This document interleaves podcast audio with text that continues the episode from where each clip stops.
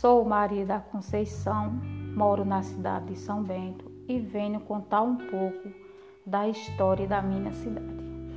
Em fim do século XIX, Antônio Vieira era conhecido também por Catônio e sua família habitava a região onde estava situado o município.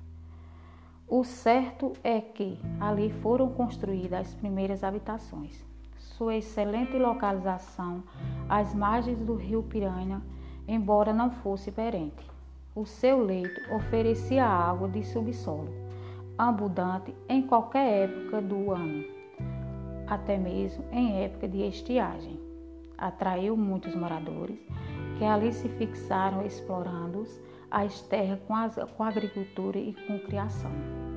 Com a morte de Antônio Vieira, ou Catônio, seu filho sucessor Manuel Vieira liderou juntamente com Leandro Pinto o movimento para o progresso da comunidade. De início, em homenagem a São Sebastião, construíram a igreja, concluíram em 1889 quando foi celebrada a primeira missa pelo padre Emílio Cardoso. Ao redor da igreja, às margens do rio, formou-se o núcleo populacional.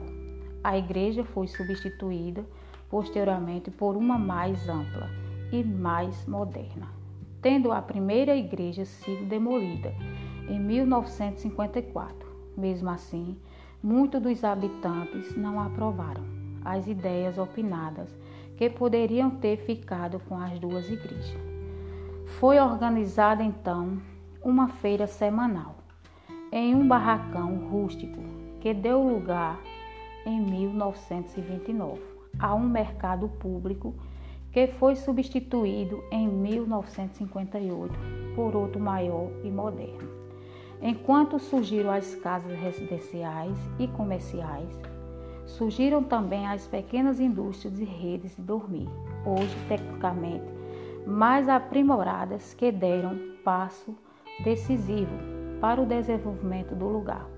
São Bento é conhecido por a capital mundial das redes, a aprenização do rio Piranhas, favoreceu o desenvolvimento do município, bem como a construção da ponte sobre o rio Piranha, com 324 metros de extensão, qual facilita a entrada e a saída dos produtos mais variados da região.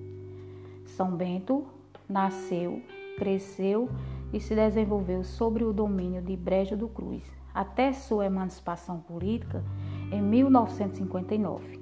Entretanto, nunca apareceu ou figurou em divisões administrativas daquele município pois não tinha qualquer autonomia política. Não, não era vila, distrito ou povoado. Era apenas um aglomerado ou lugarejo.